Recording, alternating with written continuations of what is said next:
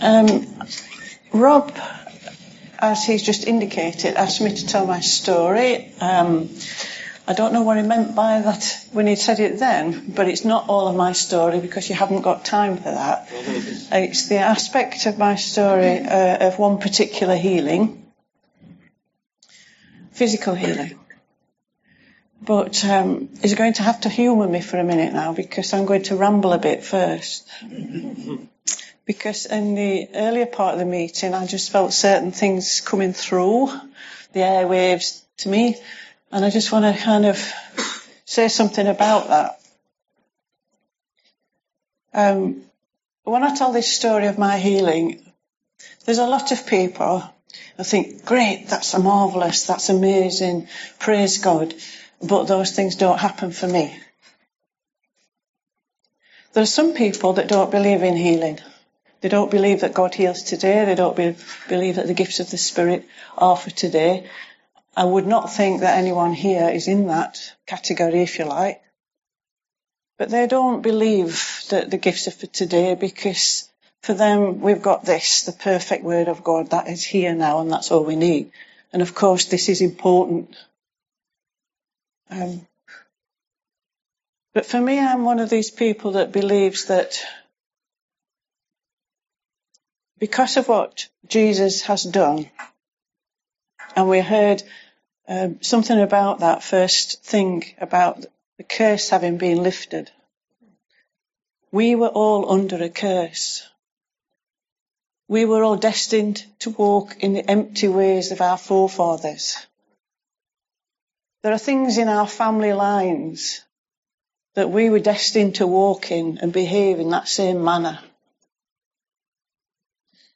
We were under a curse, the curse of our sin and many other aspects. We were under things that held us in chains. We sang a song, My Chains Are Gone. We were in chains. But because Jesus came at just the right time, He set us free from all of that. And He opened a way between us and our Father whereby He broke the power of that curse, lifted us out of that curse, broke away things from us that are the empty ways of our forefathers, broke away from us the things that have in our family line,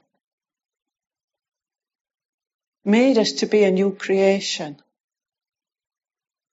If you were baptized, you went into a pool and you signified when you went under the water that you died with Christ. The old you finished. The one that was under the curse left buried at the bottom of the pool and you rose again, a new creation in Christ.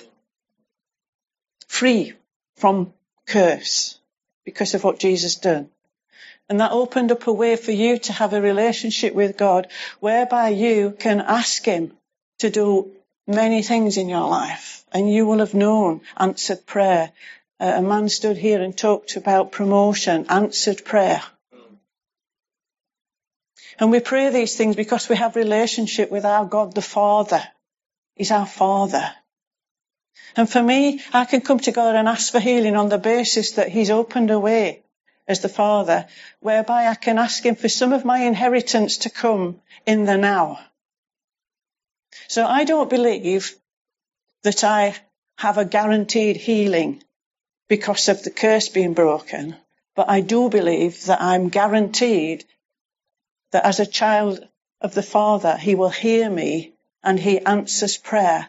And I do believe that sometimes He lets us experience something of what is to come.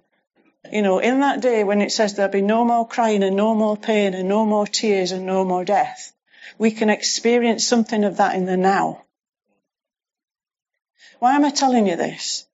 I'm telling you this because healing is based upon that, in my opinion something of the not yet to come in our now.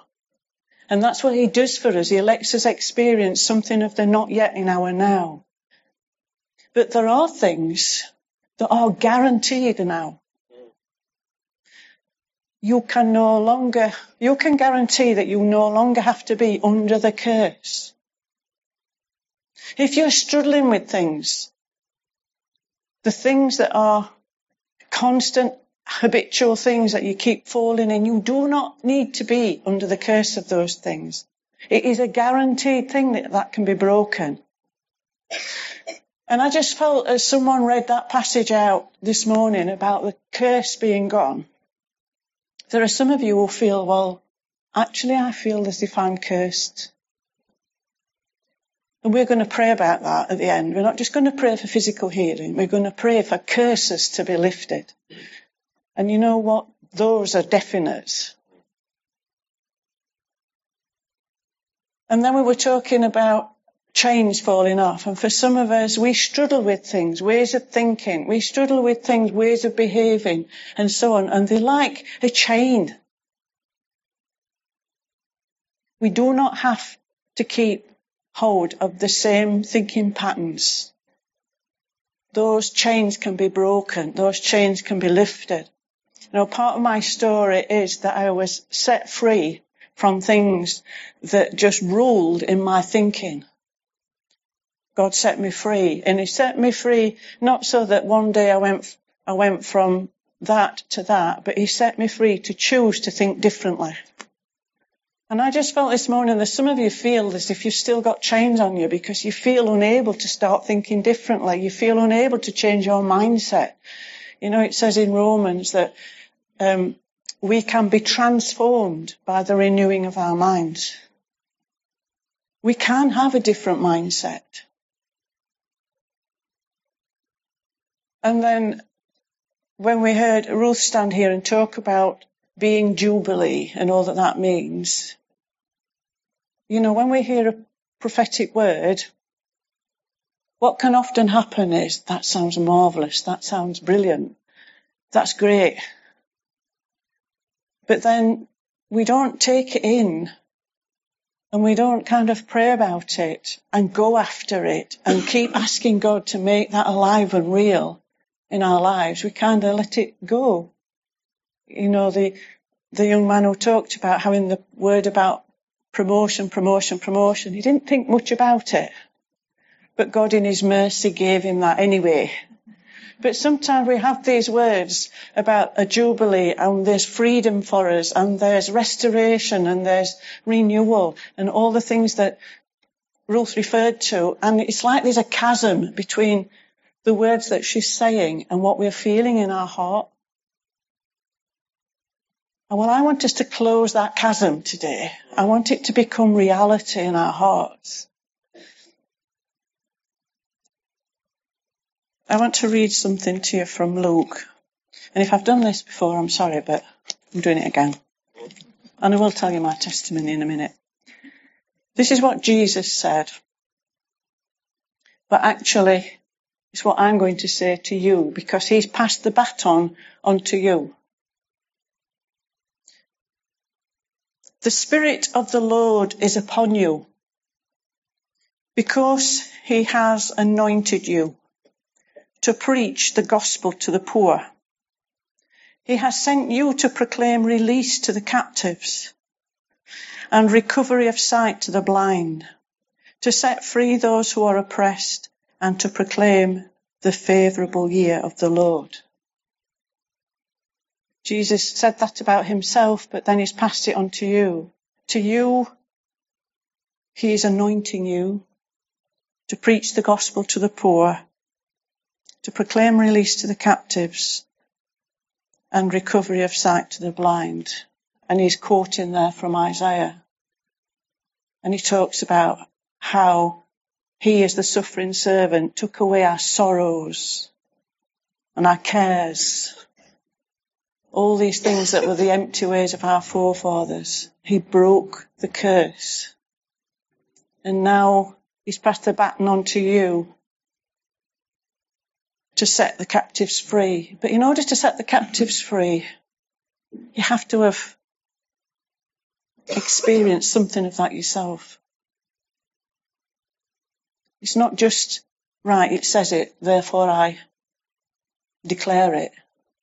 He wants you to experience that. So if you're feeling captive, if you're feeling in chains, if you're feeling there's still an element of curse on your life, we are going to speak to that. later. And there is a definite, in this moment, a setting free. But in that that he did, in carrying away our sorrows, he opened a way where we can also ask him for the healing of our bodies. So we're going to pray for that as well. Okay? Finish me ramble. Um, so, these are my props, by the way, in case you're wondering why I brought the dustbin bag.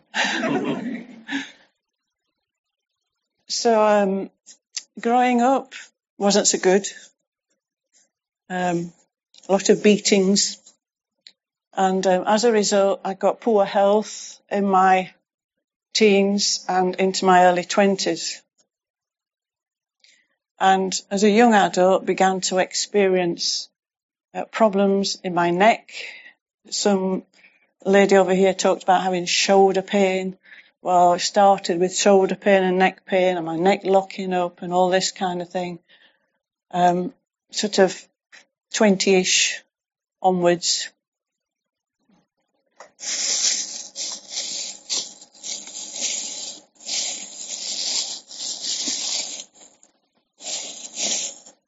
So I was given one of these to wear, soft collar. People, many people have seen these, many people may have worn these. And I wore that for quite a while. Had various physio sessions and so on, but the thing was getting worse. Progressed. Um,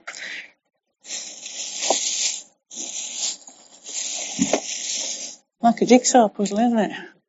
So it progressed until I had to wear one of these and earned the nickname Brass Neck because of something that was on the TV at the time. And this began a session or a season of life where my head was held up by this on a daily basis. And um, I had much prayer during that time and seemingly nothing happened. And I say seemingly because I believe that when God did move, every one of those prayers was answered in a moment. So if you're praying for healing and it's been going on a long time, every one of those prayers counts. It talks about the prayers of the saints being stored up in a bowl. They're stored up. So don't stop praying. And the Bible talks about persistence and keeping on praying. You know, you read parables about the persistence winning through and gaining what is being asked for, even when people have not wanted to give it. But God is an abundant giving God. But yes, I carried on and I was wearing that for a while. And then I, I'd begun by now to experience problems further down in my spine and in my legs. My legs were beginning to uh, either give way and have no feeling or they'd be very, very painful to walk. And eventually it was discovered that, um, well, it wasn't discovered for a while, but my spine was, was not good. So I started wearing a,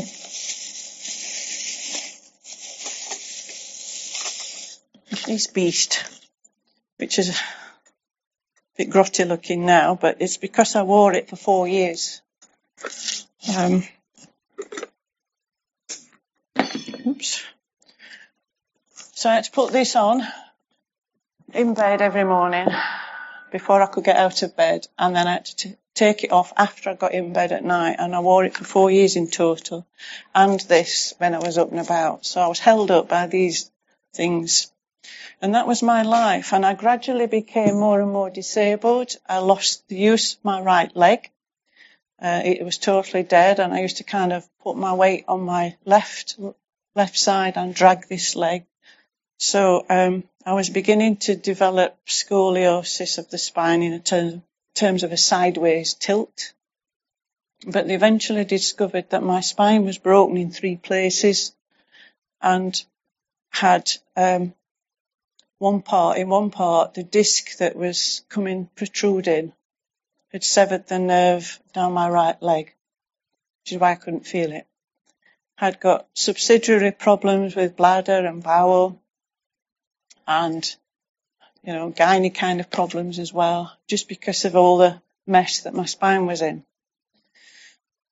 So I wore this for um, for about three and a half years to start with, and then the doctors decided that they needed to stabilise my spine before I lost the use of my left leg because the bits and pieces in the spine were moving where they shouldn't move and pressing on nerves and this kind of thing. And the pain level was very, very high. So they wanted to reduce the pain level and stabilise the spine so that um, I didn't get any worse, basically. They didn't feel they could make it better, but they felt they could stop it getting worse. So they did an operation. It was a huge operation at that point in time. It's around 30 years ago now. And um, they took some bone from the back of my hip bone and they removed all the damaged pieces of, of the spine and for this I'll have to get a little bit technical. Those knobbly bits on the back of your spine are called facet joints, the little tiny hook type bits. Well, they removed all those from the what's called the lumbar spine, which starts about here in your back. They removed all the knobbly bits or the facet joints, removed the damaged parts. They put uh, pins up through any uh, sound bone and they wrapped around it this bone graft from the hip. And the idea is the bone graft kind of grows all around that area and forms a solid bone so that thereafter your spine looks more like a stick of bamboo. It no longer has movable joints in that section. So um, after a, quite a difficult time having the operation, I came through that, carried on wearing this cast for some months whilst the fusion took and it was a very good fusion, they agreed. Um, so I saw an x-ray with my um, spine like a stick of bamboo. And this, of course, meant that from now on I can't bend down, only by bending the knees, which is how you're supposed to bend anyway, okay? That's how you're supposed to bend, but obviously most of the time we don't. Um, it was successful in that the pain level was lowered quite a lot. Um, and they felt that they'd managed to stabilise things. Um, but they were still saying that by the age of 40, I would probably be in a wheelchair. This point in time, I was 31.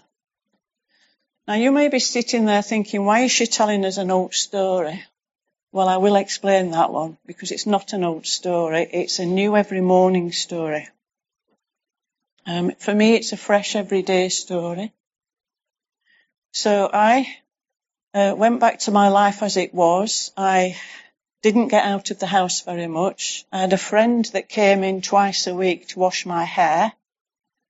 And my loving husband would sit me on a special seat over the bath and using the shower head would go into um, jet wash mode in order to clean me up.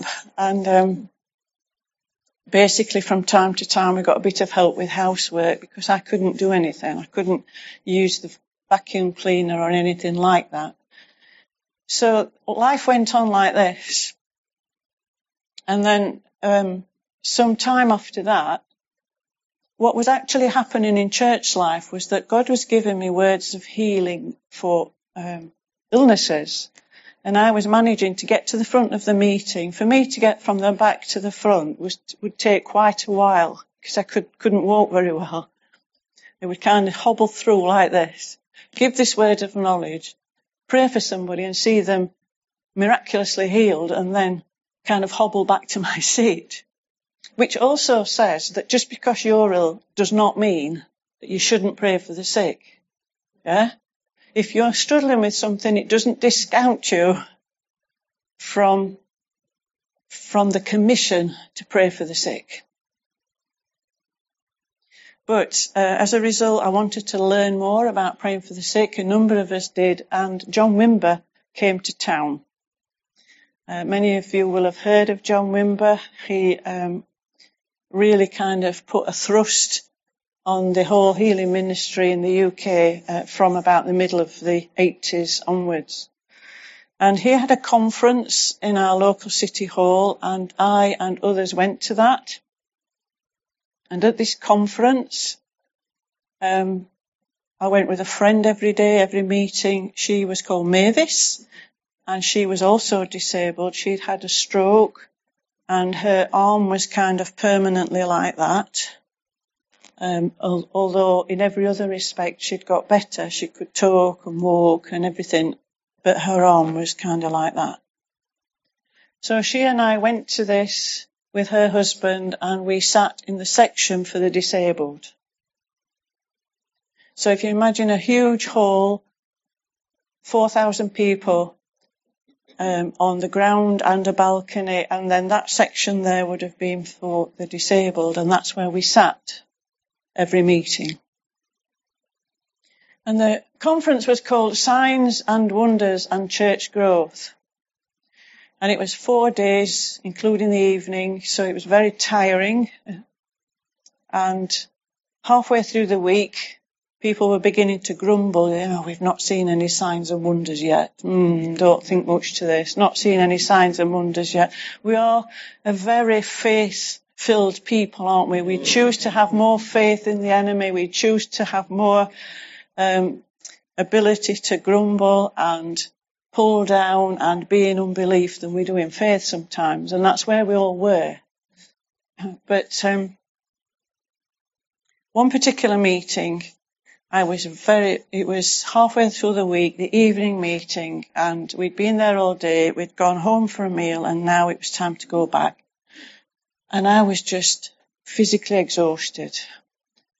And Mavis came and I wasn't going to go, but they talked me into going.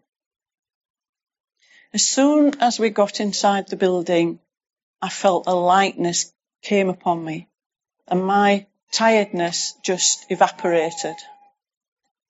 And as my tiredness evaporated, I had this, just this inner sense that we were going to see something happen tonight. And I convinced myself that it was going to be Mavis. You know, I don't know why I did that, but I convinced myself I was going to see Mavis healed. And I said to Mavis, Mavis, we are going to see a miracle tonight. And she got all excited.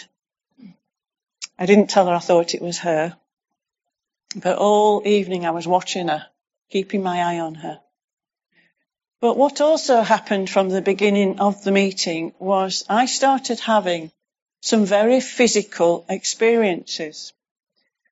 And it started with a sensation of someone going like this, up and down my spine, from the top to the bottom, and then again. And um, you have to understand, I could not turn because my spine is fused. So I had to kind of go like that. And incidentally, I missed the fact that by this time I'd got better enough from the operation to come out of that and into this marvellous piece of Victorian looking corsetry.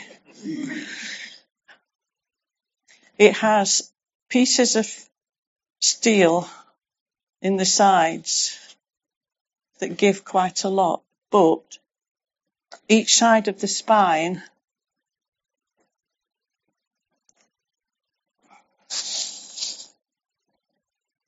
was one of these.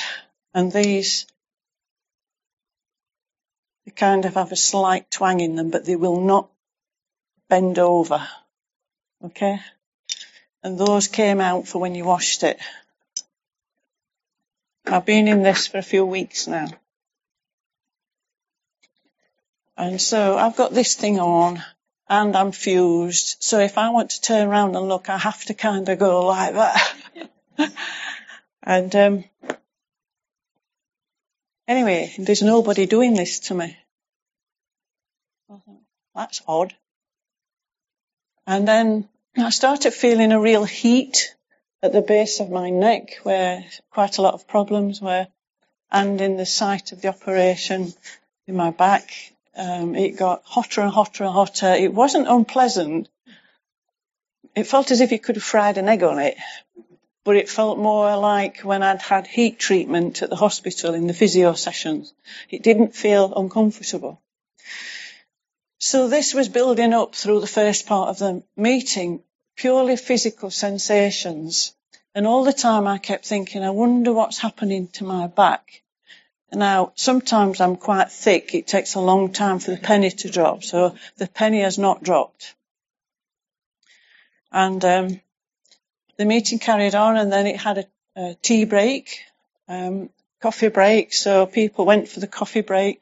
Mavis and her husband went for the coffee break, but I didn't want to move because whatever these sensations were, they felt quite therapeutic and I didn't want them to stop. So I stayed exactly where I was until everybody came back. When Mavis came back, she said to me, do you really think we're going to see a miracle tonight? And I said, yes, Mavis. Um, but her arm was still like this. Um, and then Wimber spoke for a while, and while he was speaking, these sensations were getting stronger and stronger, and then I started feeling like someone is pushing my insides around. And I knew nobody was doing that because I could see. and then it felt like I got pins and needles in my right um, thigh, which felt really strange. Uh, a bit like when you've kind of accidentally laid on yourself and it's gone dead, and then you get pins and needles. It felt like that. And then we've reached the point in the meeting where Wimber says, now we are going to do the stuff. And doing this stuff meant we are going to pray for one another. And so he decided to get people uh, who were in pain in any way to stand up. So he said to, right, anywhere across the hall, if you're in pain, stand up. Well, of course, this section for the disabled, a good proportion of those people are in pain. So quite a large proportion of this section stood up. And he was getting people to be in groups around people, to pray for them.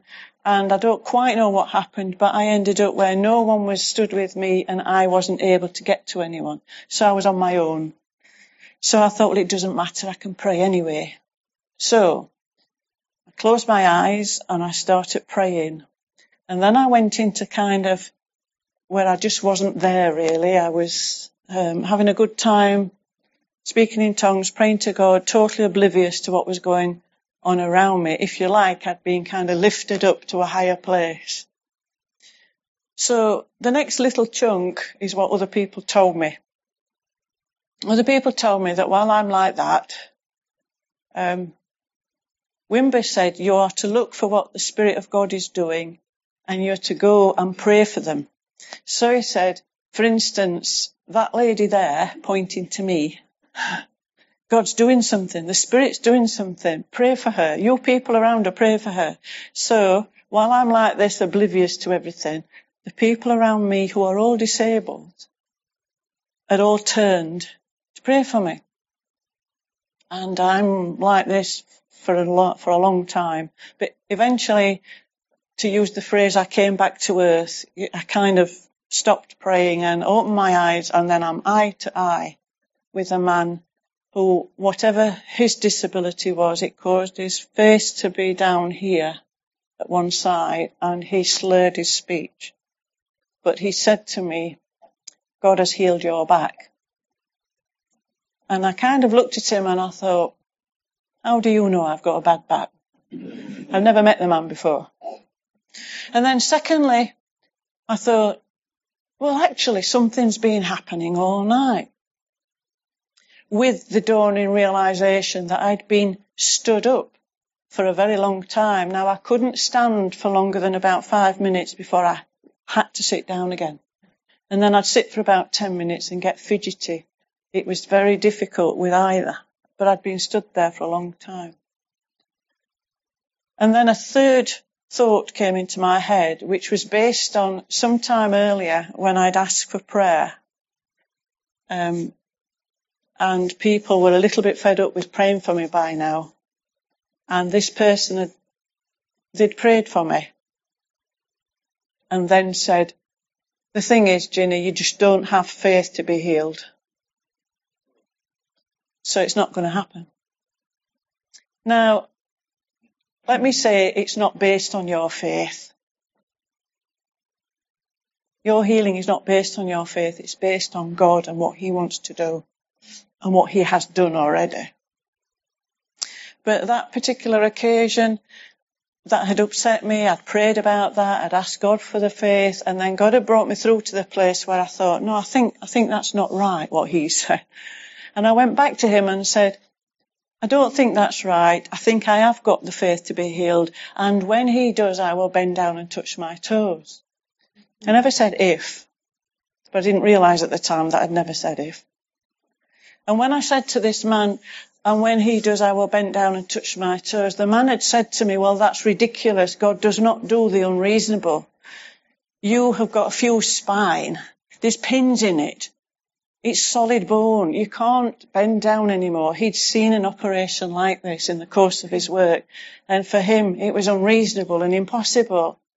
And I, and I just said, said, well, that's what I feel, that when he does, I'll bend down and touch my toes. So I'm stood there, I'm looking at this man thinking, how do you know I've got a bad back? And thinking something's happened all night. And then the next thought was me remembering that I'd said, and when he does, I will bend down and touch my toes. So, we were in cinema style seats that tip up. I thought there's only one thing for it. So I got out the seat and went down like that and touched my toes. And then my brain stayed on the floor somewhere. and I thought I was saying to my friend Mavis, look at this, I can't do this, whilst continuing to bend down and bend down and bend down. But actually, Actually, my friend Mavis told me afterwards, you were shouting at the top of your voice. and I was just going down and down and down, saying on and on and on. And all I could say was, look at this, I can't do this. Look at this, I can't do it. And I kept doing it and doing it and doing it. And I was shouting, which I didn't realise. I think it must have been the shock or something. And then I found myself on the platform and I still don't know how I got on the platform, but obviously somebody kind of veered me towards the platform because the whole place had stood still to find out what the fuss was all about in that corner down there. So I wound up on a platform like I am now and John Wimber he's got, he was a bit more portly then, and he's got his microphone and he's going, tell us why you can't do this. Tell us why you can't do this. and eventually it seeped into my head, yes, he doesn't know why I can't do this. So I've stopped bending down and I'm trying to tell him now, and I've started my story. Um, I didn't get very far because I started talking about I started from the point that I have a jacket on because, and then part of my brain thought, you can't have got a jacket on. It kind of at that point had escaped my notice that my back is fused, I've got pins in it, it won't bend. It's like my brain can't handle that. But now it's trying to process the fact that I've got a jacket on with these at either side of my spine.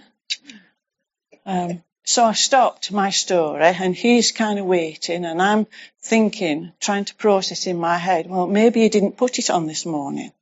And then the other part is saying, yes, I did because I've got to have it on every day. So I'm having this conversation with myself in my head, trying to think, well, how can I be doing it? And how can I be doing it with this on? And he's waiting for the rest of the story. And I had to convince myself, you know, that this was on my body. So in front of 4,000 people, and I'm not going to do this, I lifted my jumper up in front of 4,000 people because I had to see that I'd got this on. And when I did see that I got this on, I didn't know, I couldn't think straight anymore. You know, it was like, how come I'm up here and what you doing here and where am I? um, Anyway, they obviously realised they weren't going to get any sense out of me, so they dispatched me quickly down the steps. and um, I went down the steps, incidentally, and a lady in that section that had got multiple sclerosis and was in a wheelchair, we'd prayed for her the night before and nothing had happened. I came down the steps and I looked at her thinking, if God can do this for me, He can do it for her. And she saw me looking at her and she said, you want to pray for me again, don't you? And I said, yes, I do. So I went to pray with her and one of the team members came to join me in that prayer. And before we left that building that night, this lady was running around the building.